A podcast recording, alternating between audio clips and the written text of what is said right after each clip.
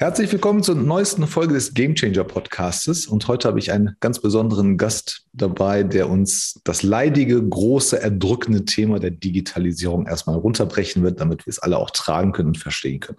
Ich persönlich habe ja das Problem einfach, dass ich ähm, dieses Thema nicht endlich denke, aber kriege von unseren Kunden immer mit, dass sie sagen, Digitalisierung ist viel zu groß oder haben dann papierlose, papierlose Finance-Abteilungen und sagen, wir sind digital. Aber die Wahrheit liegt natürlich genau in der Mitte. Ähm, welche Ängste begründet sind, welche nicht, was man besser machen kann und ob wir vielleicht auch mal die Dinge einfach neu denken müssen und wie man das Ganze lernt. Das erklärt uns unser heutiger Gast, den Sebastian Flock habe ich da. Das ist nämlich der Founding Partner von Big Sun, einer Digitalagentur, würde ich jetzt so sagen. Aber Sebastian mhm, macht das, das halt sein Leben lang. Und ähm, ja, herzlich willkommen, mein Lieber.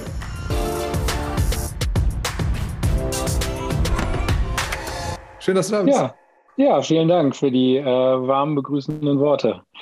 Sehr Big Sun Digitalagentur, ähm, auch wenn es groß wird. Ja, das ist richtig. Das kann man so sagen. Die Big Sun an sich ist relativ breit aufgestellt. Also wir haben neben dem ganzen Digitalen auch noch das ganze Thema der Inhalte und der ja, kreativen Kampagnenentwicklung mit äh, im Leistungsportfolio. Das ist auch ein Grund, warum wir jetzt gerade entlang einer Fokusstrategie ähm, so ein bisschen an die Aufstellung und an die äh, Leistungsparameter da rangehen. Da kommen wir aber sicherlich äh, später noch dazu, weil das wirklich im Kontext auch dieser, dieser beiden Schwerpunkte Digitalisierung und Nachhaltigkeit ähm, steht. Ähm, da verlieren wir sicherlich gleich noch ein paar Worte zu. Du bist ein smarter Kerl, ich mag dich, jung, du hast eine liebe Frau, zwei Kids. Warum tust du die Digitalisierung in Deutschland an? Das Leben könnte doch viel einfacher sein. Das Leben könnte einfacher sein, das stimmt. Ähm, das ist darin begründet, dass ich tatsächlich Zeit meines beruflichen Lebens äh, nie etwas anderes gemacht habe. Also ich habe das letztens noch mal Revue passieren lassen. Ich bin vor anderthalb Jahren bin ich 40 geworden. Da lässt man ja das Leben immer noch mal so ein bisschen an sich vorbeiziehen. Also zumindest die ersten gefühlte Halbzeit. Genau, ja, gefühlte Halbzeit. Wobei ich mich auch mit dem Gedanken irgendwie mag ich mich damit nicht anfreunden. Aber darüber haben wir beide ja auch schon mal gesprochen. Ähm, aber äh, am Ende ist es ein bisschen so. Also es ist mhm. die gefühlte Halbzeit. Wir beide kommen aus dem Sport. Was macht man da? Man denkt mal kurz über die erste Halbzeit nach und überlegt sich, was man in der zweiten Halbzeit besser machen kann und wie man ähm, besser auf den Platz gehen kann. Und ähm, das, äh, in diesem ganzen Zusammenhang habe ich dann aber tatsächlich äh, feststellen müssen, dass ich äh, vom Studium oder schon parallel zum Studium wirklich in Digitalagenturen groß geworden bin. Deshalb, ich, ich benenne mich selber immer so gerne als, als äh, äh, Agenturkind äh, der ersten Stunde, Digitalagenturkind und habe tatsächlich seitdem auch nichts anderes gesehen. Also das heißt, dieses ganze Thema der Digitalisierung und der Beratung von Kunden in dem Bereich, wenn es um Webseiten geht, um Apps geht, um die ersten TV-Bilder im, im Internet, ja, ähm, dann ähm, war das immer etwas, was mein Herz höher schlagen hat lassen. Und ähm, ich bin da über diverse Stationen in Düsseldorf gestartet, dann in Berlin ähm, und äh, schlussendlich dann in der Selbstständigkeit angekommen. Ähm, eigentlich immer auf Beratungsseite gewesen und Umsetzungsseite gewesen, also immer auf der Dienstleistungsseite. Und ähm, ja, das Thema hat mich einfach von Anfang an gekitzelt. Ne? Es war ja damals in 2000 2002 habe ich damit angefangen, war das noch relativ frisch und jung. Da ging bei weitem noch nicht das, was heute geht. Und ähm, das macht die Sache natürlich super spannend. Ne? Also das ist, da ist immer wieder was Neues. Ne? Jetzt gerade wird ja irgendwie das Metaverse irgendwie durch die, wie die Sau durchs Dorf getrieben. Ja? Das Ganze hatten wir schon mal. Das war Second Life. Das ist ein paar Jahre her, wahrscheinlich sogar genau 20. Da hat das damals schon irgendwie in den Kinderschuhen ähm, gesteckt und ähm, kam nicht so richtig ins, ins Laufen. Also man sieht viel kommen und auch wieder gehen und es ist dann immer spannend zu schauen, wo findet man da so seinen, seinen Anker ähm, und wo seinen Schwerpunkt. Und das war halt bei mir super lange das ganze Thema bewegte Bilder im Netz. Wir haben damals in dem, im Kontext der, ähm, der Neugründung der St. Elmo's Berlin, das ist ein Ableger der Serviceplan, Gruppe aus München gewesen. Da haben wir den Standort in Berlin aufgebaut und haben sieben Jahre lang BMW TV produziert. Mhm. Und äh, jedes Mal, wenn dann so ein BMW im Netz ja, über die Mattscheibe rauschte, ja, schlug mein Herz höher.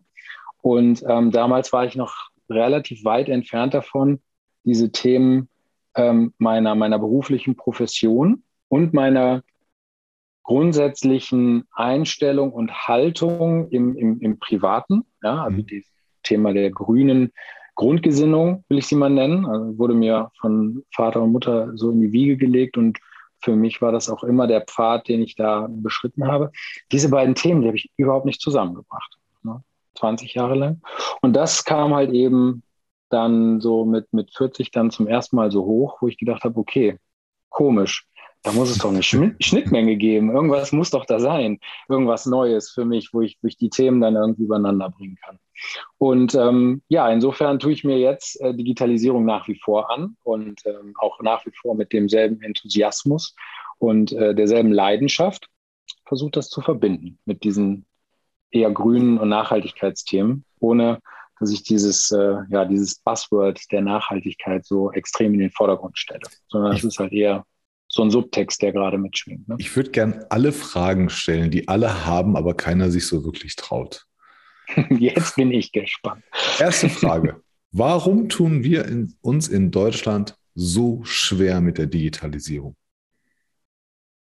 Weil wir sie nicht verstehen und weil wir ein Staat der Bürokraten sind.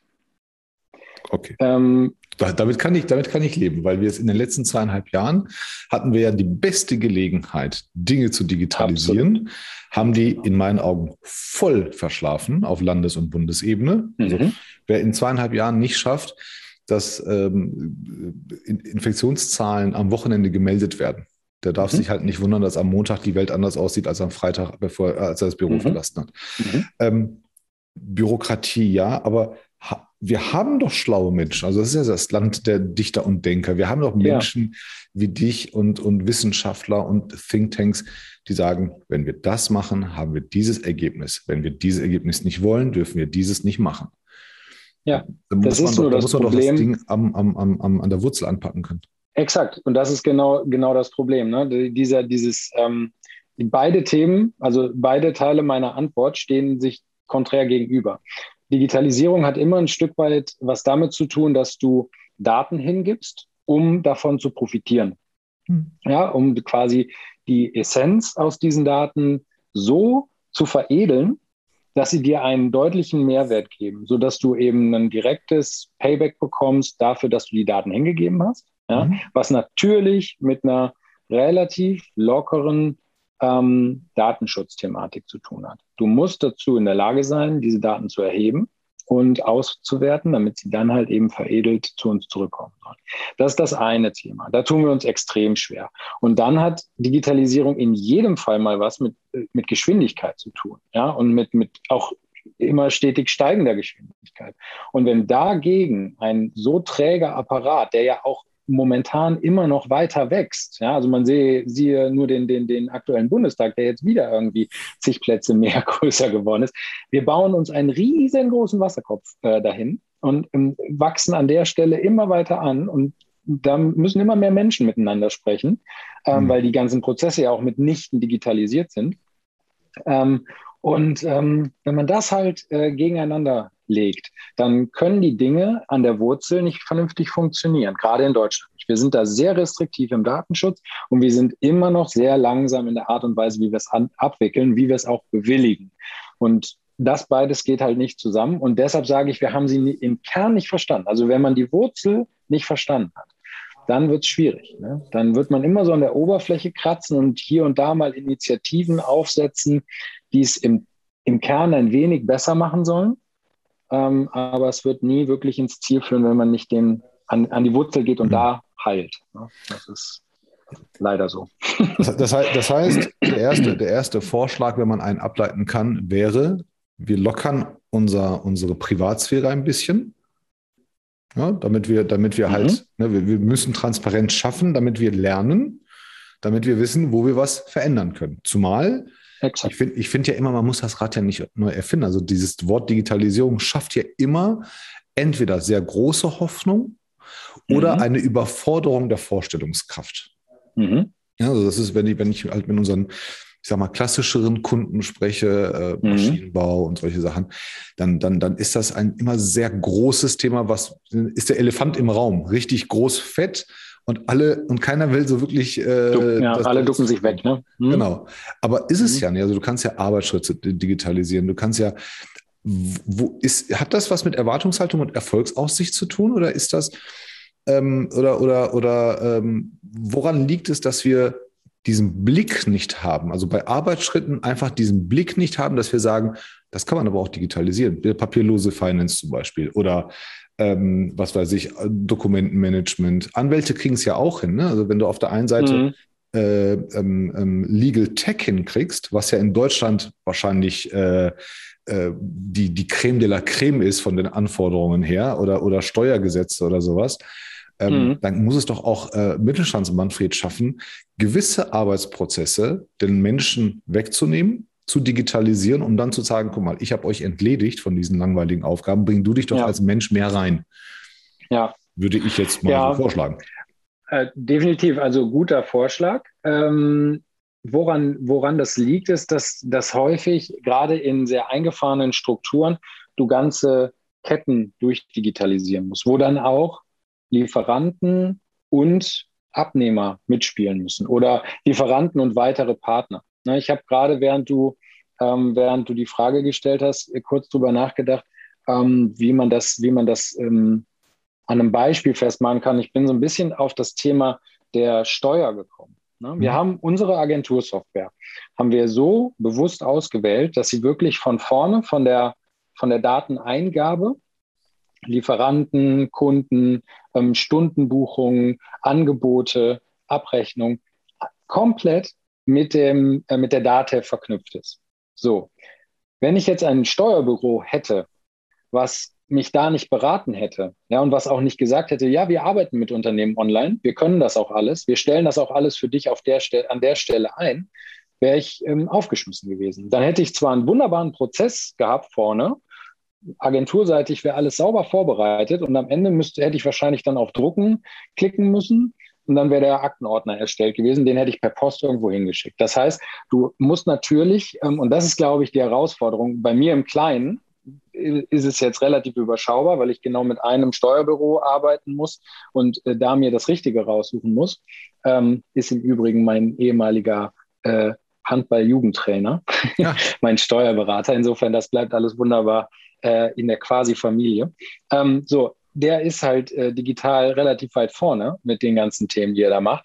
Ähm, wenn du das jetzt auf einen Mittelständler überträgst, da kommst du da kommst du in, einen riesen, in eine riesengroße Vernetzung von unterschiedlichen ähm, Digitalisierungsständen, in unterschiedlichen ähm, Partnerschaften, Lieferantenschaften etc. pp. Und ich glaube, diese Thematik, da dann wirklich zu schauen, sich einen Prozess nach dem anderen mhm. rauszugreifen und da stoisch bei der Sache zu bleiben und zu sagen, ich habe dieses Ziel und ich weiß, wir haben jetzt 20, 30, 40 Jahre anders gearbeitet und wir haben da eine Mammutaufgabe vor uns und das ist ein Marathon, den wir gehen. Darüber muss man sich bewusst werden. Ne? Und wenn man fertig ist, gibt es die nächste Technologie, die man wieder einführen kann, beziehungsweise die nächste Version einer Technologie. Dann hat sich nämlich plötzlich das Unternehmen online komplett gedreht und kann wieder viel mehr und dann fängt man wieder von vorne an. Ja, ja die, ähm, die mehr, dass Digitalisierung ein Projekt ist, das ist falsch. Das, die, die muss man sofort ablegen. In dem Moment, in dem man digitalisiert, ist man in einem Prozess und der hört nie wieder auf. Der geht immer weiter weil sich Digitalisierung und die Möglichkeiten, die sich daraus ergeben, auch immer weiterentwickeln. Und weil die Menschen, mit denen du zusammenarbeitest, sich auch immer weiterentwickeln und bestimmte Prozesse vielleicht schon gelernt haben, von denen du vorher noch mhm. gar nichts gehört hast. Na, also das ist ja dann wieder ein Stück weit auch dein Thema. Wie kriegst man über neue Leute neue Impulse von außen und bleibt da auch frisch in der Birne und äh, im, im Unternehmen? Ne? Aber das ist, glaube ich, die Herausforderung im Mittelstand, dass du einfach zu komplexe Strukturen hast, die eben alle gleichzeitig irgendwie ineinander greifen müssen und die dann alle gemeinsam digitalisiert mhm. werden müssen. Ja, aber, aber, du kannst ja genau in diesem, in diesem Life, äh, Lifetime-Prozess kannst du auch den Fuß vom Gas nehmen oder auch die Geschwindigkeit anziehen. Also du, du bist immer da drin, wenn du es vernünftig genau. machst. Aber du kannst ja halt zwischendurch pausieren, ja, du kannst halt auch mal Ganz genau. ähm, Ressourcen neu allokieren und äh, allokieren und, und sagen, okay, das machen wir jetzt doch nicht, woanders brennt es und so weiter. Das kann, man hat das alles in der eigenen Hand. Das Ding ist, jeder kennt in seinem Markt ein Vorzeigeunternehmen, was mhm. alles irgendwie mit Leichtigkeit macht, was irgendwie total fortschrittlich ist.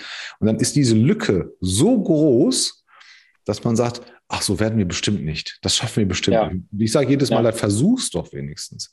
Ja, das, Ding, das, Ding, ne, das Ding ist, ich habe letzte Woche mit einem, mit einem anderen Kunden gesprochen, die sind halt, haben, haben einen fast 60, 70-jährigen Maschinenbauer ähm, digitalisiert mit eigenem Startup und allem drum und dran. Ähm, kennen natürlich auch diese Thematik, aber die haben es halt von, von sich, von innen heraus gemacht. Mhm. Haben dann die, mhm. die, richtigen Leute nach, im dritten Anlauf die richtigen Leute gefunden, nachdem zweistelliger Millionenbetrag versemmelt wurde. Und jetzt klappt es auch und jetzt schaffen sie auch digitale Produkte und die mhm. verkaufen mhm. sie an externe. Also du kannst hier neue Marktfelder ähm, erschließen. Das wird, glaube ich, auch immer übersehen. Aber wichtigere Frage, und ich soll dich auch fragen, weil ich mit ein paar Leuten gesprochen habe, ähm, die das hoffentlich auch anhören werden. Was kostet das, ein durchschnittliches klassisches Unternehmen, jetzt nicht spezifisch, wenn ich, wenn ich dich anrufe und sage, hey, komm mal vorbei, guckt euch das mal an. Ähm, so die einfacheren Dinge, wirklich ohne mich zu überfordern. Ich sag mal, ähm, alles, was mit Auftragannahme und Verarbeitung zu tun hat, papierlos Finance oder papierloser. Ähm, mhm. Ja, ähm, solche Sachen, vielleicht auch mal die Logistik, ja, wenn wir versenden und so, so überall, wo wir Transparenz brauchen und Hardcore-Daten. Was kostet das, wenn ich eine Agentur wie Big Sun anrufe? Ähm, und wie lange dauert so diese, diese, diese Lösungsfindung, dass man sagen kann, das ist der Überblick, ähm, so lang kann das dauern und das wird es wahrscheinlich kosten? Oh, globale Frage, also wirklich schwierig zu beantworten, weil im, kommt immer darauf an, welche Größe das Unternehmen auch hat ne? und welche, ähm, ja um, welche Herausforderungen da schlummern. Ne? Also das, das Thema ist, ähm, das Thema ist, ähm, bis man sich einen Überblick verschafft hat, da ist man, glaube ich, so mit, mit, mit zwei, zwei Wochen relativ gut, also zwei Wochen Arbeitszeit, ne? davon spreche ich. Also vom mhm. initialen, vom initialen ähm, Moment der Kontaktaufnahme bis, äh, bis man dann so die ersten Ergebnisse hat, wo man die ersten Handlungsfelder äh, aufmachen kann, ähm, ist man, glaube ich, sehr gut mit bedient. Ne? Weil ich tendiere auch nie dazu, mir sofort von Anfang an den allumfassenden Komplettüberblick machen zu wollen, weil den schaffst du eh nicht. Dann würdest du ja auch sofort innerhalb kürzester Zeit jegliche informelle Struktur, die du ja auch gerade schon angesprochen hast, also die internen, ähm, die interne digitale Vorbildung, will ich sie mal nennen an der Stelle, würdest du mh, hm, würdest du dann ja versuchen mit zu, ähm, zu überschauen. Und das kannst du nicht. Das, das geht gar nicht. So, das heißt, du kratzt ja am Anfang tatsächlich erstmal an der Oberfläche. Und damit so ein Prozess funktionieren kann, also ein Prozess der Digitalisierung, dass man da wirklich in diese Iterationen kommt, dann ähm, brauchst du am Anfang zwei, drei Handlungsfelder, die sich so ein bisschen als Quick Wins ähm, herauskristallisieren, ne? wo man sagt, das ist eine relativ kurze Strecke, da sind wenig Partner mit involviert, ja, die man mitnehmen äh, muss und digitalisieren muss. Das kann man sehr stark aus sich heraus, also aus, aus, aus sich selbst ähm, digitalisieren und man hat wenig Anknüpfungspunkte nach außen. So, das wären immer die Prozessschritte, die ich mir als erstes rausgreifen würde. Sind die ähm, bei jedem dann, Unternehmen unterschiedlich oder gibt es so, so, so Cluster, wo du sagst, in den meisten Unternehmen kann man da und da und da die Low-Hanging Fruits sofort pflücken und auch ähm, Fortschritte äh, auf Seiten der Unternehmen sehen? Das sind, ähm, die sind schon, äh, die sind schon unterschiedlich, das in jedem Fall, aber zum Beispiel eine, ähm, also was, was äh, wenn, wenn man in Richtung der Vermarktung schaut, also wirklich da, wo dann auch ähm, digitale Services nach außen an die, an die Kunden getragen werden, bist du sehr schnell in diesem Automatisierungs, äh, ne? dass mhm. du wirklich ähm, die äh, immer wiederkehrende Inhalte stark automatisch digitalisiert äh, versendest, zum Beispiel. Ja? Dass, du dir, äh, dass du versuchst, Printstrecken zu digitalisieren oder zu vermeiden. Ja? Also das sind, sind auf jeden Fall Felder, äh, auf die schaue ich ganz speziell ähm, äh, schon immer als erstes, weil ich aber ja auch äh, sehr stark von dieser Vermarktungsseite oder Marketingseite komme. Ne? Und dann gehe ich Stück für Stück weiter in Richtung, wie werden diese Inhalte äh, erstellt, wie werden sie abgelegt, wie ist das Dateimanagement etc. pp. Dann kommst du sehr schnell in so Themen rein, dass halt jemand, der einen Text für eine Broschüre verfasst, kann im besten Fall halt auch einen Newsletter vernünftig texten, beziehungsweise besteht er aus gleichen Bausteinen. Und dann kommst du halt in, in so eine Skalierungsmöglichkeit, wo du halt eben eine Effizienz in der Kommunikation äh, erzielen kannst, einfach weil du Dinge nicht nur einmal für ein Medium produzierst, sondern einmal für mehrere Medien recyceln ja, und kannst. Ähm, recyceln kannst, ganz Na, genau nachhaltiger konfektionieren, Packaging etc. Ja. Ne? Das sind so Themen, auf die schaue schau ich dann ähm, schaue ich dann tatsächlich als erstes. Und danach ist es, wie ich schon gesagt, es ist halt eben ein kontinuierliches Miteinander und ähm, am, äh, am Ende äh, wird quasi auf das, was man geschafft hat, dann draufgeschaut und dann wird sich das nächste, der nächste Strang genommen. Und dann diffundiert das so nach und nach durch. Ne? Also dann passiert, äh, ähm, man kann dann auch nie sagen, wir sind jetzt digitalisiert, sondern bestimmte Teilbereiche Darf man das sind irgendwann digitalisiert. Mal sagen? Ne? Darf man hm? das irgendwann mal sagen? Wir sind digitalisiert? Ich glaube nicht. Ich ja, glaube, irgendwann bist du per se äh, digital aufgestellt als Unternehmen. Ja. Aber das Schöne ist ja, dass wir am Ende äh, uns jetzt endlich auch wieder sehen dürfen und dass nicht nur alles per Zoom stattfindet. Ähm, und äh, also ich glaube, dass du ganz, ganz viel ähm, äh, Effizienzen äh, im Unternehmen heben kannst äh, durch digitale Prozesse. Aber was man nicht vergessen darf, ist, dass bestimmte Prozesse bestimmte Handgriffe, die sollten analog bleiben. Das ist ganz, das ist genauso wichtig wie das andere Thema. Ja, ja das ist, glaube ich, eine sehr unbegründete Angst. Also ich weiß, dass in vielen Unternehmen erstmal Transparenz reinkommt. Dann fragt man sich, sag mal, Tom, was machst du hier die letzten drei Jahre? Mhm, genau. ja, auf der anderen Seite kann man wirklich Mitarbeiter von langweiligen und repetitiven Aufgaben befreien und ihnen Zeit und Freiraum geben, damit sie sich Exakt. ganz anders und ganz viel besser einbringen können. Genau. Ähm, aber, aber man rationalisiert keine Arbeitsplätze. Natürlich, klar, ne, so, eine, so, eine, so ein Aldi wird irgendwann keine Kassiererin haben. Ähm, das, ist, das ist halt das Gesetz des Fortschritts, aber im Aldi wird immer Leute, werden immer Leute ähm, in der Logistik sein, in der Planung sein, in der, in der Schichtplanung sein und so weiter. Das heißt, das wird sich alles so ein bisschen verschieben. Und ähm, da kann man den Leuten, glaube ich, in vielen oder mehr Fällen die Angst wegnehmen, als, als dass man, dass man da irgendwie sie im Ungewissen lässt. Ähm, du sagtest ja, ihr baut ja auch selber, ne? Also ihr baut ja auch nicht nur, also ihr macht ja nicht nur ähm, quasi die Quacksalberei, äh, so, wie, so, genau. ne? sondern äh, fahren, man denkt das ja immer von an, uns, ja. also von uns oder von mhm. euch, ne, dass wir immer nur reden. Nee, wir machen es ja auch, aber ihr programmiert, ihr entwickelt. Also wenn es genau. am Markt keine Lösung gibt, oft gibt es ja welche, nur keiner weiß es, ähm, dann, dann baut ihr auch was zusammen. Das heißt, ihr könnt halt sehr individualisierte, individuelle Dinge zusammenbauen für dieses eine Unternehmen. Ähm, du sagtest ja ganz am Anfang dieses Nachhaltigkeitsthema. Ist das auch so eine Sache, wo du sagst, das ist halt auch wichtig, dass wir Dinge machen, die nicht nur heute ein Problem lösen, sondern auch in Zukunft immer wieder anwendbar oder veränderbar sind? Ja, absolut. Also für, ich möchte, möchte diesen Begriff Nachhaltigkeit im Kontext Digitalisierung sehr gerne ähm, mit, mit, mit Langlebigkeit verstanden mhm. wissen. Na, also, dass man Dinge endlich wieder beginnt, für die Ewigkeit klingt jetzt zu groß, ja, aber ähm, für, für wirklich einen langfristigen, ähm, für eine langfristige Lebensdauer äh, konzipiert. Ja, also wenn ich mir überlege, dass ähm, äh, jedes iPhone irgendwie spätestens nach zweieinhalb, äh, drei Jahren irgendwie extrem langsam wird, ja. Und, nach einem äh, Jahr kommt ja schon das Neue raus.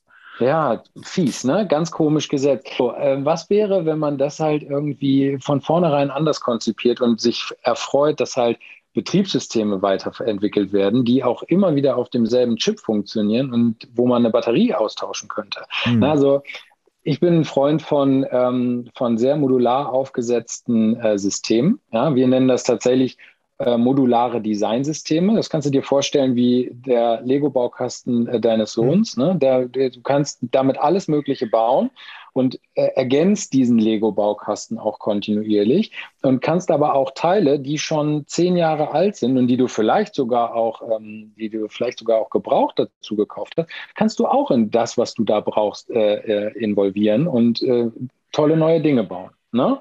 Und das sind Themen, die wir, ähm, die wir da äh, so verstanden wissen wollen, dass man halt eben über ein sehr modulares System, was im Kern erstmal sehr lean und, und, und schlank aufgesetzt ist und dann nach und nach und nach wächst ähm, und immer wieder auf demselben Modulbaukasten aufsetzt, dass man, ähm, dass man darüber eben eine sehr langfristige Zusammenarbeit äh, gestalten kann und aber auch eine Langlebigkeit des Produktes, was wir am Ende des Tages ausrollen. Und dann kommt es halt über die initiale Entwicklung rein in einen kontinuierlichen Betrieb.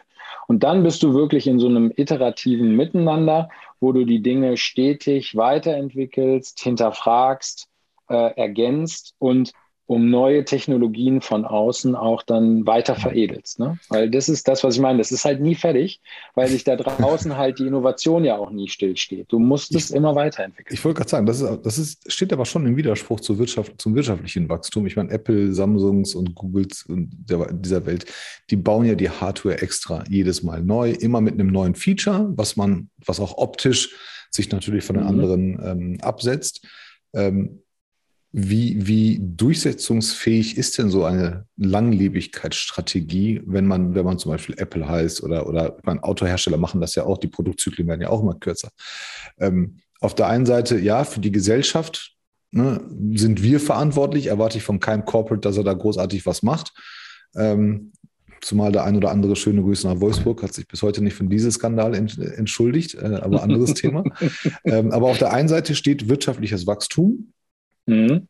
Ausgesprochen ausgeklügelte Marketingstrategie natürlich, damit dieser Need, dieser, der, der Pain wird ja künstlich erzeugt.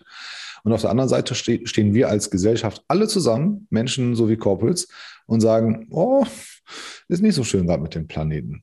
Und mhm. boykottieren geht ja offensichtlich auch nicht. Also offensichtlich haben wir ein psychologisches Dilemma. Haben will ist, glaube ich, äh, äh auch wenn wir 40 sind, das Kind in uns denkt immer noch haben will, haben will. Mhm. mhm. Ähm, wie kriegen wir das, wie kriegen wir das zusammen? Mhm.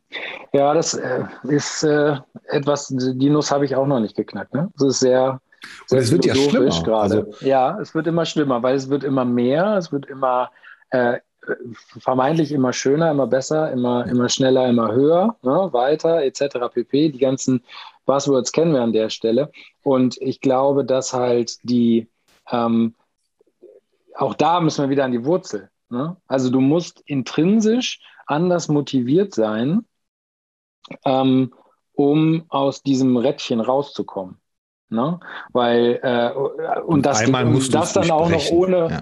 ohne Verbote. Ja? Weil in dem Moment, in dem uns allen klar wird, dass halt, ähm, ich weiß, jetzt gehe ich an den Kern äh, des, des äh, der deutschen Bundesbürger, das ist äh, 130 oder 100 auf der Autobahn. Ne? Die riesengroße Frage, die ja gerade irgendwie auch hoch und runter gerechnet wird in Bezug auf Verbrauch, Sprit etc. pp. In Zeiten von all dem, was wir gerade von Putins Seite aus sehen und so weiter. Ähm, in dem Moment, in dem ich nur noch 100 fahren darf, brauche ich halt auch einfach keinen riesen SUV mehr, mit dem ich in so und so kurzer Zeit auf so und so viel äh, kmh bin, dann ist das vollkommen klar. Dann weiß ich auch, ich brauche von Düsseldorf nach Berlin so und so lange, weil da darf ich nur so schnell fahren und dann ist das auch kein Wettrennen mehr. Ne? So, oh, ich bin letztens unter fünf Stunden durchgekommen, ja? ja, ja. sondern du weißt halt haargenau, wenn ich, wenn ich ins Auto steige, bin ich so schnell und wenn ich in den Zug steige, bin ich so schnell, wenn ich in den Flieger steige, bin ich so. Das sind alles Themen, ich glaube, ähm, in dem Moment, in dem man die Leitplanken, und das ist halt einfach diese intrinsische Motivation, um die es da geht, wenn die anders gesetzt werden, ne? ja. vielleicht jetzt in deinem Bereich zum Beispiel auch falsch, falsch gesetzte KPIs, ja, also ja. wenn, ne, wenn der Vertrieb eben darauf ähm, äh, ausgerichtet ist, möglichst viele Abschlüsse zu machen und nicht möglichst zufriedene Abschlüsse zu machen, dann hast du gegebenenfalls irgendwann ein Problem, weil du nicht weiterempfohlen wirst und dadurch wird es dem Vertrieb immer schwieriger fallen, neue Abschlüsse zu machen, weil die immer wieder gegen eine ganz schlechte Reputation deiner Produkte oder Dienstleistung anstinken müssen und immer noch mehr rödeln müssen, um die immer noch höher gesetzten KPIs zu erreichen. Ne? So, und das ist halt, das ist halt so dieses Thema, ich glaube, da müssen wir raus. Und ähm, das ist halt, da kommst du vom Hölzchen aufs Stöckchen. Ne? Das ist halt, das ist halt leider an der Stelle dann wirklich eine wirtschaftspsychologische und eine wirtschaftsphilosophische Frage. Ähm, und ich glaube tatsächlich, dass wir gerade an so einem ganz spannenden Punkt sind, wo vielen Leuten das bewusst wird und wo viele Leute auch plötzlich spüren, okay, wenn ich mir andere Dinge vornehme, ja, also Zufriedenheit im Unternehmen oder wir, wir schaffen ein bestimmtes Ziel gemeinsam und uns geht es allen in dem Moment gut dabei und wir haben gar keinen neuen Kollegen bei uns begrüßt, sondern wir sind seit 20 Jahren, sind wir 100 Leute und wir machen jedes Jahr den gleichen Umsatz, aber der Profit steigt, weil wir in uns geschlossen, weil wir eben so wenig Fluktuation haben, viel, viel profitabler sind. Und Wir wollen aber gar nicht viel profitabler werden, sondern was wir jetzt gerade merken, wir wollen alle auf sechs Stunden am Tag runtergehen und müssen nicht mehr acht oder zehn Stunden plackern für das Gleiche. Ich glaube, das ist so ein Umdenken, da kommen wir so ja. ganz, ganz, ganz langsam hin. Und das wird ganz, uns auf vielen Ebenen, ne, wird, wird uns auf vielen Ebenen helfen, weil das ist ja. so der Knick. Wir müssen halt raus, da uns immer wieder so zu vergleichen, dass es schneller, höher und weiter ist, sondern ähm, zufriedener in kürzerer Zeit, also effizienter, ja, vielleicht ein bisschen gesünder, ja, dass man häufiger mal Zeit zum Joggen hat, was ja. auch immer. Gebe geb ich ja, ja. Also wir, wir, müssen, wir müssen, wir, ja, wir müssen einfach mal das, also diese, diese, dieses System auch mal verlassen, um zu sehen, hey, das ist nicht so schlimm. Ne? Also die Themen ziehen sich durch. Ähm, von, von Billigfleisch von Tönnies, äh, nichts, nichts gegen das Unternehmen. Ja, die haben, die haben eine Gelegenheit gefunden. Also ob man es gut findet, ist ja eine andere Sache, aber jahrelang funktioniert und ich bin mir sicher, wenn Corona und dieser, dieser Fall damals bei dem nicht wären, dann wäre das immer noch so. Ja. Und, wir, und wir wissen das ja. Ne? Also wir, wir, wir Menschen akzeptieren es ja bewusst. Wir kaufen uns mhm. gern das iPhone äh, für 1300 und dann gehen wir aber zu Netto oder zu Edeka und holen uns dann ein ganzes Hähnchen für 1,99. Äh, das ist, ist ja. halt diese Denkweise. Und äh, auch, auch ne, also bei dem, bei dem Auto, tolle Überleitung, nicht abgesprochen, sehr gut. Äh, Volvo baut die Dinger ja so mittlerweile auch ihre ganz großen SUVs, baut Volvo jetzt bei 180, sind die abgeriegelt. Ja, ja. Ist, ja für, ist ja für einen deutschen Autoproduzenten unvorstellbar. Mhm. Ähm, und, und die sagen, hey, guck mal, ob das jetzt der Kleine ist oder der ganz, ganz Große, der einfach äh, auch einen ganzen Elefanten transportieren kann, schneller als 180 kannst du, darfst du nicht fahren, solltest du auch nicht fahren. Ja. Lässt auch die urbane Verkehrssituation gar nicht zu. Mhm. Ähm, also von daher beschwer dich nicht. Ne? Also du kommst halt spritzig von A nach B, aber halt äh, auf, die, auf die Endgeschwindigkeit gesehen ein bisschen, ein bisschen langsamer. Spannende Überleitung. Kommen wir mal zum Auto hat sich auch was, also in vielen Dingen tut sich ja was. Ne? Ich habe es ja eben gesagt. Auf der einen Seite sind wir zu doof, um unser Gesundheitsministerium oder, oder die Prozesse zu digitalisieren und tippen ja Links auf, auf Briefe ab, um dann, dann, dann steht auch noch darunter, ja, bitte diesen Link eingeben. Mhm. Und auf der anderen Seite haben wir mittlerweile schon die Transformation eines Fahrzeugs ähm, oder, oder des Fahrzeugs gesehen. Ich bin ja so ein bisschen äh, hin und her gerissen bei diesen E-Fahrzeugen. Ich liebe ja schnelle Fahrzeuge. Je schneller, mhm. desto besser. Mhm. Ähm, denke mir aber immer noch, dass mein äh, Diesel-Walross viel besser für die Umwelt ist als irgendwie so ein E-Ding, weil das Ding denken wir ja nicht, äh, denken wir ja meistens nur ab dem Zeitpunkt, wo wir es nutzen. Dann sind wir mhm. ja nachhaltig oder langlebig. Aber die Produktion eines E-Fahrzeuges, mhm. die ist halt konträr zu deiner Langlebigkeits- Affinität ja, oder zur Nachhaltigkeitsaffinität. Ähm, sind wir am Ende schon? Sind wir schon an dem Punkt, wo, wo Tesla ähm, schon was definiert hat? Oder, oder denkst du dir auch in, bei, bei Autos, dass wir dieses Digitalspektrum noch gar nicht zu Ende gedacht haben? Wird sich das irgendwie noch verändern? Ähm, also ich glaube, dass halt Tesla tatsächlich äh, einen Quantensprung hingelegt hat, ne? weil mhm. es nicht äh, darum ging, ein Automobil, also ein mechanisches, äh, eine mechanische Übersetzung von Kraft zu bauen, sondern ähm, Software. Ne? Und zwar KI-gesteuerte Software, ja, die halt wirklich äh, entlang des Effizienzgedankens, während du fährst, eben eine Optimierung hinbekommt. Ähm, insofern, das ist, da haben sie auf jeden Fall geholfen. Ne? Wir können uns jetzt über die, ähm, die Herstellung äh, unterhalten und über die, ähm, die Art und Weise, wie sie das, wie sie das Fahrzeug verschweißen etc. pp, dass das nicht unseren Qualitätsstandards genügt in, in, in Deutschland etc. Hätte man ja ähm, kaufen und verbessern können, aber. Genau, exakt, hätte man äh, ganz kurz. Es gab ein kleines Zeitfenster, das stimmt. ähm, aber ähm, ich glaube tatsächlich, dass da noch nicht die, ähm, da ist noch, nie, noch lange nicht die, äh, die, die, die, die, die Fahnenstange erreicht. Mhm. Wir werden da auf jeden Fall noch weitere Innovationen äh, erleben. Und ähm, auch die Art und Weise, wie wir uns im innerstädtischen und vielleicht auch noch irgendwann im ländlichen Raum bewegen, die wird sich noch massiv verändern. Also dieses ganze Thema der, ähm, des autonomen Fahrens, und der Art und Weise, wie wir Fahrzeuge gemeinschaftlich nutzen. Ja, also das Thema dieser Share Mobility ähm, und das Thema der Mitfahrgelegenheit. Also diese, diese drei Bereiche, die rücken immer stärker zueinander. Mhm. Dass man im Grunde eben on demand mit genau so vielen Leuten, wie man es dann halt ähm, benötigt, von A nach B kommt. Ne? Man kennt ja diese ganzen Konzepte Moja ne? in Hamburg, die, wo, du, wo du dir im Grunde ein Taxi buchen kannst. Das ist dann aber ein Bus und es fährt im, ist im Grunde so ein Zwischending zwischen Taxi und Bus. Und die Tour ist komplett fluide, die sind permanent in Bewegung, die werden also maximal genutzt. Also das Auto steht im Grunde nie still.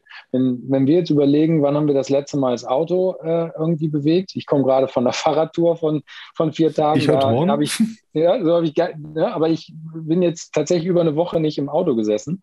Ähm, und wenn wir es hier haben, steht es halt irgendwie 23 Stunden vor der Haustür und wird vielleicht eine Stunde äh, netto bewegt pro Tag da gibt es wunderbare, wunderbare Konzepte. Ja, Habe ich mir jetzt gerade tatsächlich, ähm, weil mein Leasing jetzt ausläuft, im Juni habe ich mir ein, ähm, ein, von einem Unternehmen in Amsterdam einen, einen Wagen bestellt im Monatsabo. Äh, ja, mhm. Im Monatsabo der, und der Preis schlägt quasi mein Leasing, ähm, wo ich die Möglichkeit das habe, das Auto, ja, was, ich, was ich mir vor die Haustür stelle, ähm, ähm, was auch elektrisch fährt, kann ich freigeben für Dritte, die eben in einem Share-Modell mein Auto mieten Ach, ja, für eine gewisse Zeit. Ja? Ähm, und ähm, dann stellen die mir das auch wieder vor die Haustür. Das ist Bedingung. Also es ist kein Free Floating, sondern die mhm. müssen quasi jetzt sagen, ich ne, wohne bei dir um die Ecke, ich muss was einkaufen, fahr damit los, stell dir das da aber wieder hin und es muss auch zu einem gewissen Zeitpunkt wieder da sein.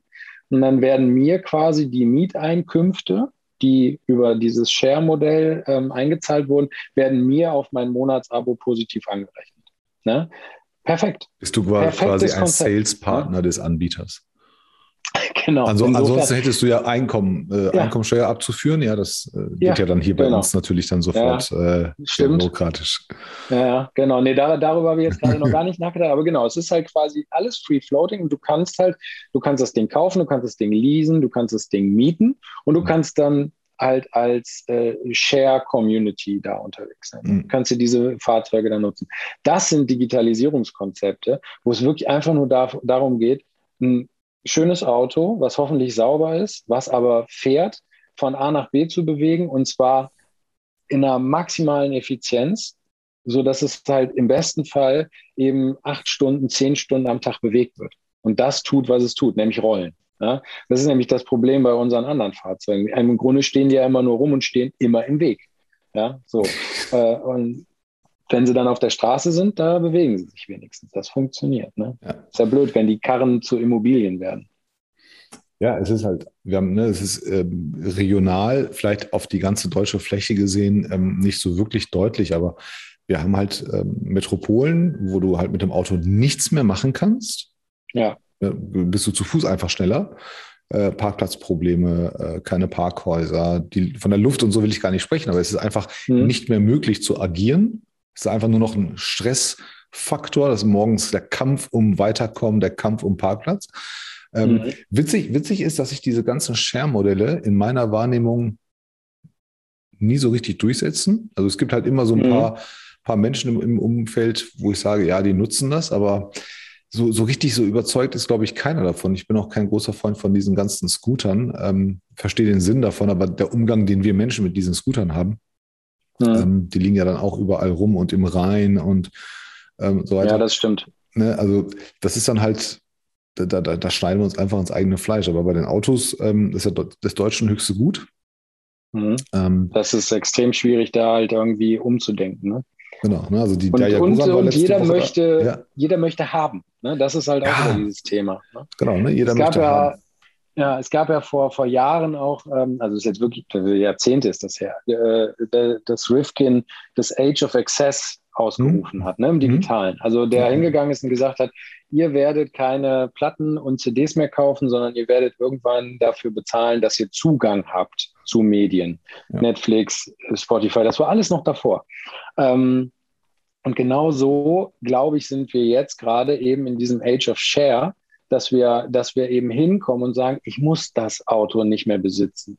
Ich kann es teilbesitzen. Ich kaufe es mir mit meinem Nachbarn oder mit, mit Leuten, die bei mir um die Ecke wohnen, denen ich vertrauen kann, dass die genauso gut damit umgehen wie ich selbst. Aber die nutzen das, wir nutzen das, wir sprechen uns digital über eine App ab. Wir haben wichtige Termine, sind da eingeloggt. Wenn es mal eine Überschneidung gibt, äh, entscheidet das los und irgendjemand lädt den anderen mal zum Essen ein.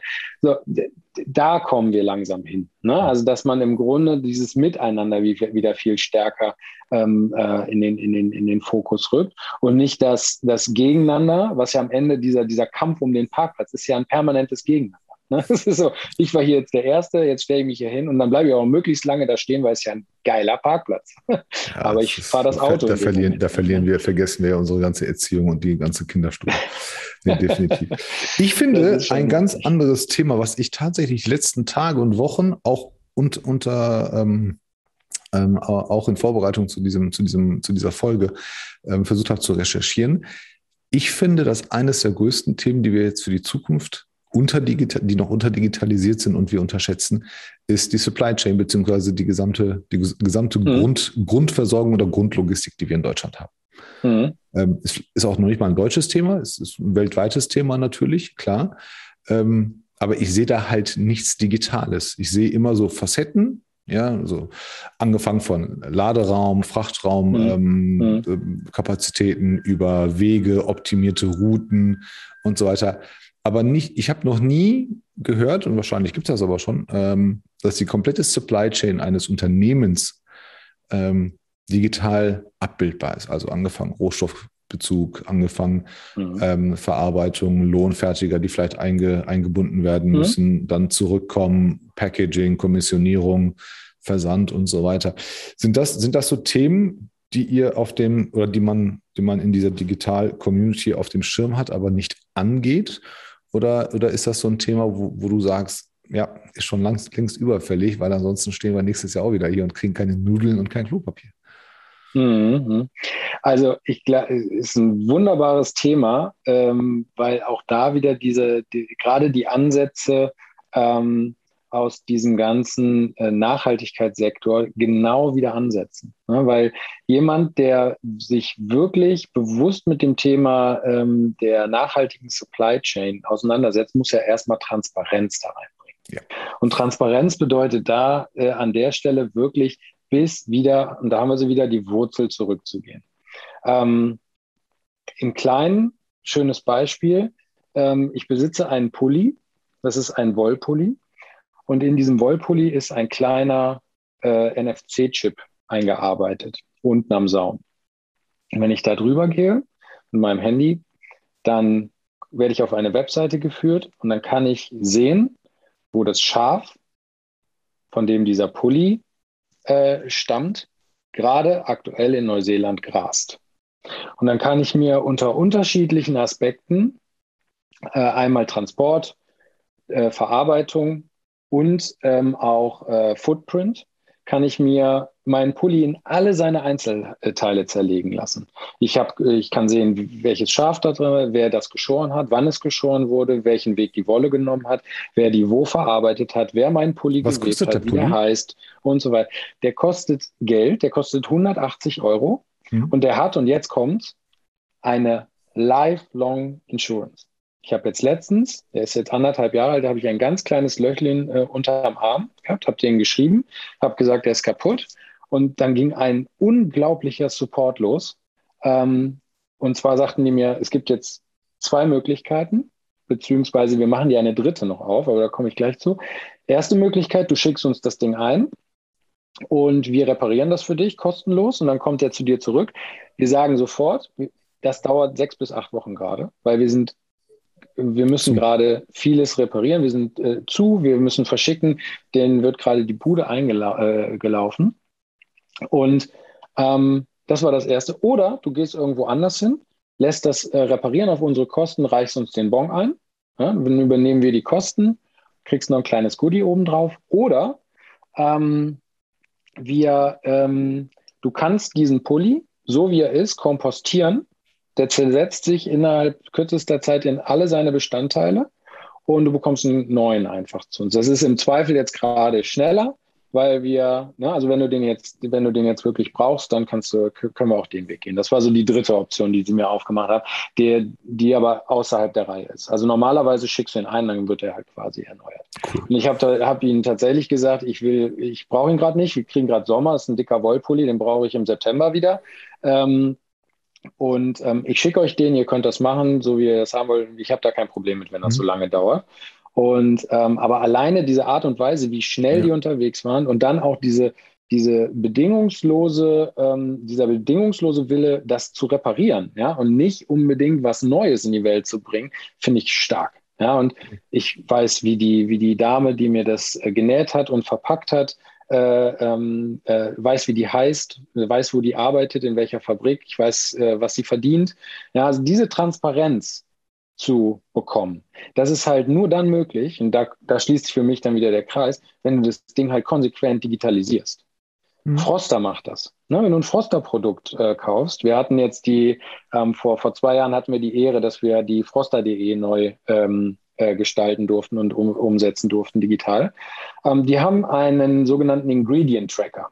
Da gibt es so einen sechsstelligen oder siebenstelligen Code auf jeder Packung, den gibst du im Netz ein, äh, geht auch äh, mobil. Und dann siehst du in dem Moment, von wo die Zutaten kommen, die in dieser Packung cool. ähm, verarbeitet sind. Das machen die seit, ja, seit, mehr, also seit mehreren Jahren gibt es diesen Ingredient Tracker. Die haben schon 2003 angefangen, cool. sich komplett auf Nachhaltigkeit zu trimmen. Ja, und das auch wirklich, also es ging los mit einem Blog-Eintrag von Herrn Ahlert, der halt äh, geschrieben hat, das ist unsere das ist unser Ziel und dafür treten wir jetzt ein. Und dann sind die halt auch durch zwei, drei Jahre, wo sie massive Verluste gemacht haben, gegangen, mhm. haben aber innoviert, haben jetzt letztens eine Papierverpackung rausgebracht, die du auch in, äh, in die in, in, den Tiefkühler legen kannst und, und, und. Also die ne, kommt auch entlang der Nachhaltigkeit, kommen wieder Innovationen nach oben, die du vorher das wird echt unterschätzt. Gedacht, ne? Das wird unterschätzt. Wenn du die Dinge anders denken musst, brauchst du andere Materialien, genau. Verarbeitungstechniken. Ganz genau. Ja, ich ich mache mir ähm, durch, durch, durch das Wetter und durch die Lockerung, ähm, weil ich muss jetzt ein bisschen, bisschen weiter reisen und, und immer mal den mhm. Anzug mitnehmen. Und es gibt halt nirgendwo auf der Welt gibt's kein, es gibt keinen Kleidersack, wo du Anzug und Hemd reintust und, und es mhm. hat keinen kein Knick. Doch, gibt mhm. es jetzt mittlerweile. Es gibt eine ja. Kartonverpackung, die rollst du. Ne, das Ding ist, du baust das Ding selber zusammen, hat halt ah. halt sehr hohe Ränder ja. und dann legst ja. du den Anzug da rein, stabiler Bügel, Hemd und so weiter. Und dann kannst du den rollen, da am Ende entsteht ein Quader. Mhm. Ähm, und und äh, der ist aber an den Rändern immer so hoch, dass, dass dass, dass da immer genug Luft drin ist und das, da verrutscht auch Perfekt. nichts mehr. Aber ähm, ja. für, für Pappe dann auch über 100 Euro zu zahlen, das widerstrebt dann wieder dem Menschen, ja, in dem Falle mir. Ähm, mhm. Aber ich höre ich hör natürlich in deinem Beispiel, das Ding hat ja auch seinen Preis. Jetzt stellt sich der deutsche Mittelstandsmanfred und sagt, ja, muss ich denn den, den Pulli für 180 verkaufen und ist, ist das denn für den anderen wichtig? Zu wissen, wo das Schaf grast. Ähm, das liegt aber auch an dem Hersteller, also diese Transparenz zu zeigen. Du kannst das ja auch ja, viel, viel, viel weniger machen, aber ähm, ist aber halt auch nur für die Käuferschicht akzeptabel oder, oder machbar, die es natürlich dann leisten kann. Ja, ähm, das beziehungsweise ähm, ist es halt immer die, und da sind wir wieder beim höher, schneller, weiter. Ähm, ich habe in meinem Kleiderschrank, also ich mag da jetzt wirklich ein Extrembeispiel sein, aber in meinem Kleiderschrank hängen drei Pullis. Davon ist halt eben einer, kostet halt 180 Euro. Wenn der jetzt nie kaputt geht, weil der immer repariert wird, habe ich quasi vor zwei Jahren einmal 180 Euro ausgegeben. 90 Euro pro Jahr. Und gebe jetzt lebenslang gar kein Geld mehr dafür aus. Ja. Also das, der, der, den günstigen Pulli, den müssen wir erstmal finden bei Primark oder sowas, ja, ähm, der sich dagegen rechnet, weil der ja. ist nach zwei Monaten äh, kaputt oder verwaschen, ist außer. Äh, aus der wird, der wird ja auch proaktiv weggeschmissen. Also ich bin, so. ich bin sehr gerne, sehr lange bei TikTok. Mhm. Und einfach, einfach mal zu gucken, so wie, wie, sind denn die jungen Leute? So in unserem mhm. Alter darf man das schon jetzt sagen. Und ähm, also es gibt, es gibt auch, es gibt sehr viel Umdenken in die gute Richtung. Es gibt aber auch das Umdenken, also Mädels machen jetzt Angebereien. Wer hat die höheren Klarna-Schulden? Das ist also wirklich ein Trend. Da, wird, da werden Klarna-Konten-Accounts gezeigt. Dann ist so ein Mädchen und sagt, oh, letzten Monat 600 Euro Klarna-Schulden. Also muss ich dir vorstellen, die haben so viel gekauft. Mhm. Klarna bucht ja dann immer nur 10, 20 Euro ab. Ja, also mhm. wie lange das dauert. Und dann gibt es darunter Boah. ein Battle. Mhm. Und dann sagt ein anderes Mädchen, äh, ja, ist doch nichts, ich liege über 1000. Ja, die andere ist ja auch nichts, ich habe drei oder 5000, ähm, weil die Ratenzahlung es möglich macht. Mhm. Und dann, wenn du dann weiter runter scrollst, dann siehst du auch von den Leuten, also ganz, ganz wenige schlaue Fragen werden dann gestellt, äh, die dann sagen, mhm. von diesen 5000 Schulden, wie viele davon hast du tatsächlich noch im Kleiderschrank hängen? Ja, dann kommt also vielleicht ein Tausender. Denkst du dir auch. Also, aber ähm, die Gesellschaft hat da noch, hat da noch extrem viel zu lernen. Wobei ich ja immer sage. Das sind die ganz Jungen, ne, die da gerade heranwachsen, die es eigentlich besser wissen sollten. Ne? Ja, also da spreizt sich die Gesellschaft auch extrem. Ne? Ja, die immer, einen ne? gehen in Hamburger Forst und die anderen übertrumpfen sich in Klarna Minus. Schön. Apropos, äh, äh, absolut. Aber ich sehe ich sehe auch noch die Herausforderungen, um, um das Thema abzuschließen. Ähm, nicht nur die, die Produktion und die Herstellung und, und dieses Tracking und die Transparenz, aber auch diese, mhm. diese sinnlose durch die Welt schicken, ja, einmal um die mhm. Welt schicken, zur Teileverarbeitung, dann zurück und dann, ähm, ne, dann Preis bläht sich auf. CO2 können wir, können wir gar nicht, wollen wir gar nicht berechnen. Ja, es ist bestialisch ja. hoch, um dann irgendwie ein tolles äh, Label oder halt auch kein Label, ist ja egal, ähm, irgendwo, irgendwo im Kleiderschrank zu hängen. Ähm, und du ziehst das halt nur ein paar Mal an oder die, oder die Tasche trägst du halt nicht jeden Tag. Aber das Ding hat mhm. mehr von der Welt gesehen, als du jemals in deinem Leben sehen wirst. Absolut. Auf ja. allen Fortbewegungsmitteln. Mhm. Ähm, und, und da sich am Ende dann Gedanken zu machen äh, und zu sagen, ja mein Gott, das habe ich mir mal gegönnt. Also wenn sich jeder auf der Welt einmal was gönnt, dann gute Nacht hier. Ne? Mhm, ähm, da brauchen wir echt Aufklärung. Gibt es so, so, gibt's so, gibt's so ein Coaching? Gibt so eine Habt ihr, habt ihr so ein Programm oder sowas? Oder gibt es das schon, dass man sagt, wir bringen nur dieses, wir, wir, philosophieren, wir reden darüber, wir klären auf, so, so ein mhm. Workshop, mhm. Digitalisierung, Langlebigkeit, Nachhaltigkeit. Macht, macht ihr sowas? Ähm, Nein, nicht explizit tatsächlich, sondern wir, wir sind. Zack, neue also, Idee. Ja, wir, perfekt, das ist, das ist gut. Was, was wir haben, ist das auf der fachlichen Seite. Ne? Also wir mhm. haben so ein Sustainability oder UX Sustainability Audit, ja? also mhm. wo du dir entlang von unterschiedlichen User Experience ähm, Heuristiken und Parametern ähm, digitale Touchpoints und Services anguckst, also Webseiten, Apps äh, und äh, andere Digitalisierungsprojekte. Ähm, und die gucken wir uns dann nicht nur unter der Nutzerfreundlichkeit und unter der Handhabung an, sondern auch äh, entlang der Umsetzung von bestimmten Nachhaltigkeitskriterien. Ja, also sind sie besonders effizient umgesetzt, ähm, benutzen sie die richtigen äh, Schriftarten, ähm, benutzen sie die richtigen Farben, ja, also je nachdem, wie viel äh, und wie hell Farben äh, gesetzt sind, ähm, verbrauchte der Rechner, um es darzustellen, unterschiedliche Energien und so weiter und so fort. Das machen wir tatsächlich, um halt eben entlang dieser Arbeit ähm, für den Nutzer ähm, auch dieses Thema Nachhaltigkeit mitschwingen zu lassen.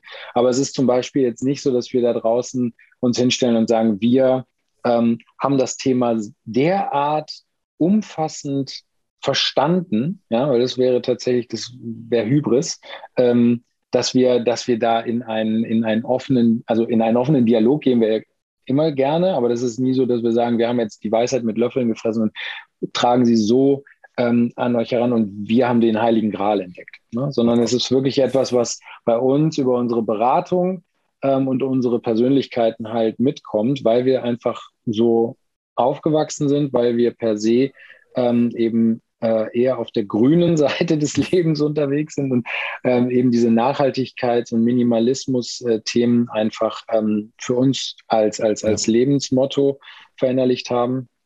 Und das ist etwas, wie wir, wie wir da auch mit unseren Kunden arbeiten, ohne dass wir eben mit dem Zeigefinger rumrennen und sagen, ihr müsst das aber so machen, sondern wir, wir dienen es unseren Kunden an. Also dadurch, dass man mit uns zusammenarbeitet, passiert das automatisch mit. Aber es ist jetzt nicht so, dass wir nur mit nachhaltigen Unternehmen arbeiten. Also dass schon so ein Frost da um die Ecke kommen muss, dass wir überhaupt einen Finger rühren, sondern wir arbeiten mit, mit unseren Kunden stetig an diesen Themen mhm. und in Richtung dieser Themen und nehmen da dann kein Blatt vor den Mund, wenn es darum geht, einen Prozess auf die Art und Weise umzusetzen oder auf die andere Art und Weise, dann würden wir immer auf die andere Art und Weise hinberaten, vor dem Hintergrund ähm, der genannten Thematiken, der größeren Sinnzusammenhänge. Ja, spa spannend ist immer, dass das in, in dieser, in deiner Community, in dieser Digitalisierungs-Community, im Gegensatz mhm. zu meiner, mhm. ähm, immer sehr offene Diskussionen stattfinden. Da erhebt niemand, zumindest habe ich es nicht gesehen, erhebt, erhebt niemand bis ganz wenig Leute, dass man sehr viel weiß oder fast alles. Ne, man mhm. tauscht sich immer sehr offen aus und sagt, hey, ich habe ja. davon gehört, weil irgendwo auf der anderen Seite der Welt gab es irgendwas, da hat in Agenturen, ja. Unternehmen das und das gemacht. Cool, was können wir davon übernehmen? Bei uns, ne, bei mir auf der Bubble ist das ja so, das funktioniert, das nicht. Ich habe das gemacht, du kannst es nicht. Aber bei euch ist das tatsächlich, ihr habt eine extrem hohe Toleranz mhm. untereinander auch. Natürlich, ihr müsst alle Geld verdienen, keine Frage. Ihr habt auch, wenn ihr pitcht, ne, seid ihr auch Wettbewerber.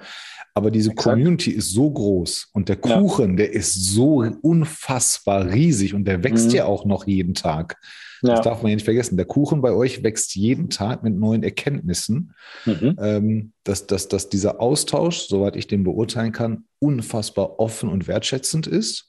Mhm. Ja, hier und da wird man so ein bisschen gebettelt ne, mit, seinen, mit seinen Erfahrungen. Wir haben das Projekt so gemacht, ein anderer sagt, oh, musst du auf der Plattform bauen oder Klar. sowas. Ähm, aber, aber extrem tolerant. Ähm, ich hätte, ich hätte, ich wollte noch, noch ein paar, paar Recruiting-Themen ähm, stellen, aber ähm, überspringe ich, beziehungsweise du kannst später den Aufruf machen, weil ich ja weiß, dass ihr eigentlich auch gerade richtig wächst und mhm. ähm, den einen oder anderen sucht. Aber ich komme zu, mit Blick auf die Uhr, zu meinen Abschlussfragen. Die stelle ich eigentlich jedem Gast. Erste Frage, lieber Sebastian, ich weiß es ja, aber ähm, trotzdem aber für alle anderen. Was ist deine Superpower, dein Superskill? Hm. Ich glaube, dass ähm, das Lösungsorientierte äh, zeichnet mich extrem aus. Also äh, zuzuhören, zu schauen, wo man ansetzen kann und dann gemeinsam nach der besten Lösung zu suchen. Also ich bin einfach ein unglaublich äh, ja, lösungsorientierter Typ, der, der ähm, nicht damit klarkommt, wenn irgendetwas, äh, irgendein Problem längere Zeit im Raum verbleibt und im Raum stehen bleibt. Und mir geht es, glaube ich, erst dann so richtig gut, wenn wenn es allen anderen auch gut geht, wenn wenn die Probleme aus dem Raum raus sind und die Lösung gefunden ist und alle damit happy sind. Ja, das, das, ist, das ist cool. Das ist einer, einer der 20 wichtigsten Skill von jetzt bis 2040, lösungsorientiert und Critical Thinking hm. zu sein. Ähm, wird, wird immer wichtiger in der vernetzten Welt. Was wollte der kleine Sebastian als Kind werden? Äh, Musiker. Warum nicht geworden beruflich? Ähm, ich habe lange, ich habe tatsächlich lange Musik gemacht. Also Welches bis, Instrument? Äh, äh, Gitarre, äh, Bass auch ein bisschen und äh, gesungen habe ich auch. Auch oh. immer wieder in unterschiedlichen, also äh, klassische Gitarre, äh, Schulchor, dann aber auch das harte Brett ne, in Bands gespielt und ähm, dann auch mit einem kleinen VW-Bus irgendwie durch die Lande getourt. Und irgendwann ging das, ging das ja. dann nicht mehr. Dann hat, hat das berufliche irgendwie schwerer gewogen. Und ähm, damals war es auch tatsächlich so, dass ich keine, dass ich, das war so, das war, war mein Hobby. Und das dann zu studieren und daraus irgendwie Beruf zu machen, das war, weiß ich nicht. Und für die große Bühne hat es halt einfach nicht gereicht. Ne? Das ist ja, das ist ja die schöne 90-10-Regel und wir waren auf jeden Fall in den satt in der Mitte der 90 Prozent unterwegs. Oh, ja, es ist glaube ich, sogar 99 äh, zu Oder 1, so, glaube ich. Ne? Ja, ja, das, das. Ja. Was war dein Gamechanger-Moment im Leben? Klammer auf, Ehe und Kinder lasse ich nicht zu. Ehe und Kinder lässt du nicht zu. Ja. Ähm, mein Gamechanger-Moment war tatsächlich die, waren tatsächlich diese besagten äh, äh, 40 Jahre. Ähm, Echt? Das, äh, Hast du dir ja. Gedanken gemacht? Wo stehe ich ja, im Leben? Habe ich mir, habe ich mir insofern, also ich, ich habe es äh, zeitlich nicht geschafft, irgendwie auch mal kurz rauszufahren und mal zu so einem kleinen, so einer kleinen Zäsur zu kommen, nur mit mir selbst. Mhm. Aber ich muss sagen, dass äh, für mich war das äh, zumindest mal dieser Anstoß, diese beiden Welten äh, meiner bis dahin Profession Digitalisierung mit meiner Haltung so zusammenzuschieben. Ne? Und äh, die Schnittmenge da zu suchen und zu sagen, okay, was tut denn jetzt Digitalisierung im Feld der Nachhaltigkeit und wie wirkt sich quasi eine nachhaltige Digitalisierung aufs große Ganze aus? Und das ist eben echt etwas, was mich auch nachhaltig insofern beschäftigt.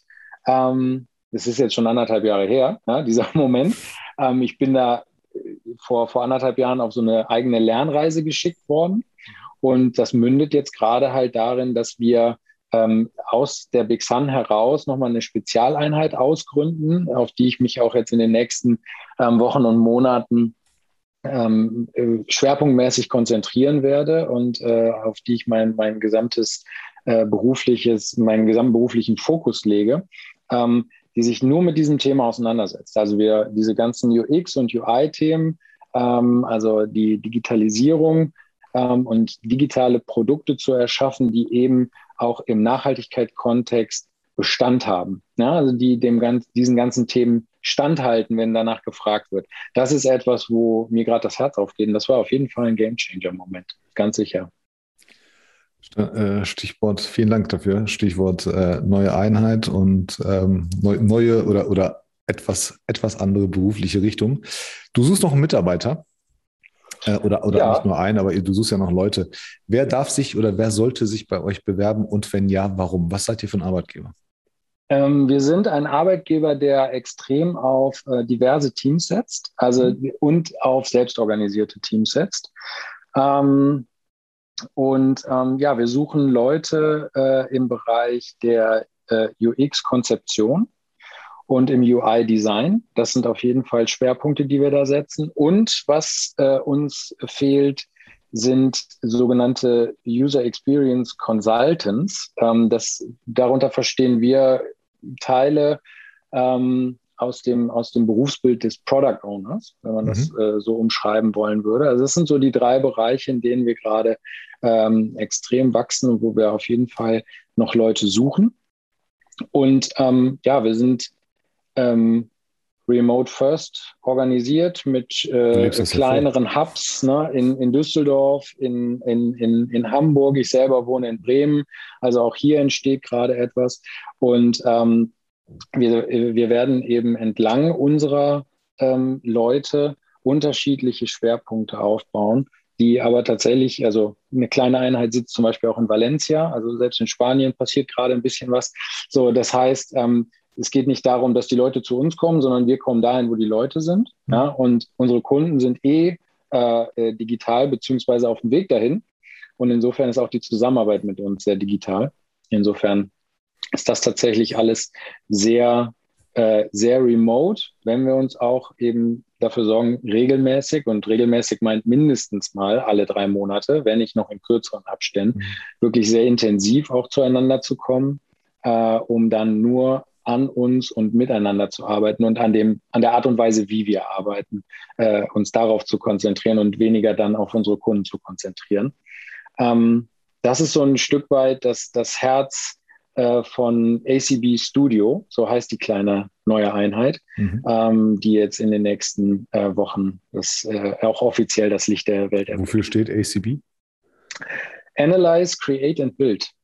Für all das, was wir tun. Wir analysieren ganz am Anfang Daten, digitale Daten, Auswertung, Erhebung, Auswertung und daraus die Strategien bauen. Dann wird es kreativ in Form von Konzeption, Design und ersten Prototypen. Also da verschränken wir im Grunde diese drei Bereiche ganz eng miteinander. Und wenn wir uns dann sicher sind, dass dieser Prototyp gut ist, dann geht es rein in das Minimal Lovable Product ähm, ja. und äh, dann wird es gebaut und betrieben. Das ist sehr gut. Analyze, Create and Build. Also jeder, der UI, UX Affinität hat, Profi ist oder sich da weiterentwickeln möchte, aber auch alle anderen, die sagen, ich möchte remote arbeiten und ähm, kann alleine zurechtkommen, kann mich alleine organisieren und äh, aktiv sein. Sebastian liebt es ja auch vor, also versucht mal mit ihm essen zu gehen. Das dauert dann auch ein paar Wochen und Monate, weil man nicht weiß, wo er ist. äh, kann sich, kann sich gern bei Sebastian äh, bewerben, kontaktieren. Äh, du stehst jetzt auch nicht so auf die Hardcore-Formalitäten, das weiß ich. Nee, ähm, das, das, kann man alles locker machen. Ja, ja, mein Lieber, vielen, vielen Dank. Ja, ich, ich danke sag, dir. Ähm, danke für deine Zeit, danke für deine Offenheit. Ähm, allen anderen vielen Dank fürs Zuhören. Lasst uns gerne einen Kommentar da oder auch Kritik oder Wünsche, was auch immer. Ähm, und bevor ich zumache, Sebastian, mein lieber Freund Andreas Wiener hat mir beigebracht, der Gast hat das letzte Wort. Er darf alles sagen, er soll alles sagen was ihm wichtig ist, außer Danke für die Einladung. Das hören wir uns jetzt auch noch an und dann machen wir zu. Dann machen wir zu. Sehr gut. Ich bedanke mich nicht für die Einladung, zumindest nicht explizit und am Ende. Ähm, das Letzte, äh, was, was äh, ich sagen möchte, ist, ähm, lasst uns darüber bewusst werden, welchen Hebel wir im Bezug auf die Digitalisierung in der Hand halten. Ähm, und dass wir, ohne dass wir das große ganze Rad jeden Tag drehen müssen, auch im Kleinen schon die, die, die, die entscheidenden Veränderungen machen. Wenn jeder von uns nur im Kleinen diese, diese kleine Veränderung jeden Tag ein bisschen ähm, wahrnimmt, dann kommen wir auf die lange Strecke und das ist am Ende ein Marathon, ähm, alle zum Ziel und dann geht es uns allen ein bisschen besser und das alles hier gibt es dann noch ein bisschen länger. Sehr cool. Dann war es das. Bis zum nächsten Mal. Ciao, ciao. Tschüss.